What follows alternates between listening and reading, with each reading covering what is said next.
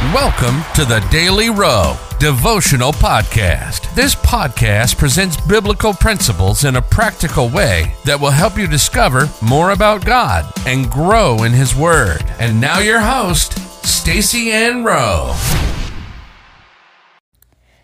Welcome again, friends, to another daily devotional.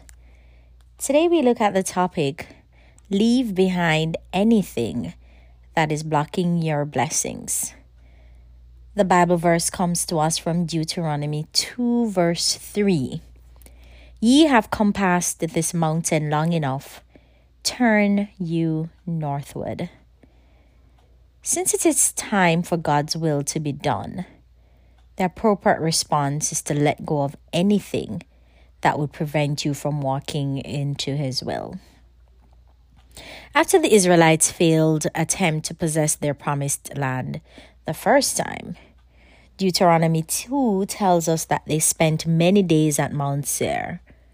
Mount Seir was a mountain range that was situated in Edom, which was where Esau and his descendants lived.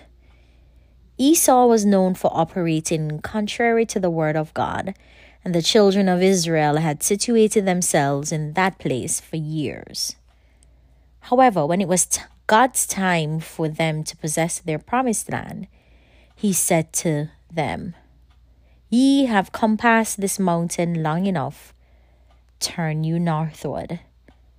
It was a call for them to leave behind those things that had held them back for years so that they could reach the place where God had promised. What is keeping you back from doing the will of God in your life? To get to the place where God's will is done, we must first eliminate whatever it is that is stopping us from getting there. Prior to God speaking to the Israelites in Deuteronomy 2, some of their practices were hindrances to them walking into God's will. Heading that list was fear and doubt. But they struggled with other things as well, such as ingratitude, idolatry, and speaking against God and Moses. It is worth note, noting that after they left Mount Seir en route to possess their promised land, at no point did they repeat any of the habits that had previously kept them from their promised land. They had left behind what had hindered them prior and had accomplished what God's will was for their lives. The instruction God gave them was to turn northward. Getting God's will done will typically require you to operate at a higher level. Some of the things we may need to leave behind are fear, putting limits on ourselves, being distracted, or lacking in discipline. Whatever it is for you, it is imperative that you leave it behind. Life application.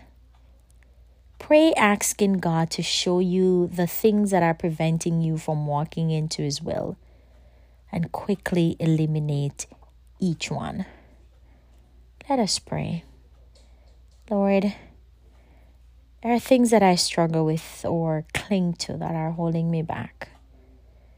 But I choose to leave behind all that is not of you and that are holding me back spiritually and in other areas of my life.